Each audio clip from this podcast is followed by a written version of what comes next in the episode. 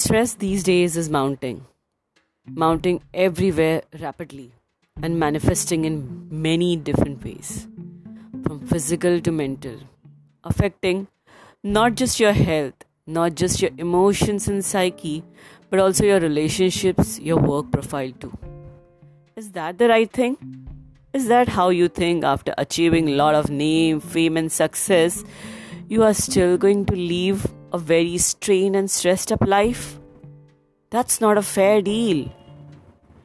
Join me, Dr. Tarul Zadav, in learning how to achieve all these things and yet be resilient to all the strain and stressful situation. We will learn how to be stress resilient. Join me.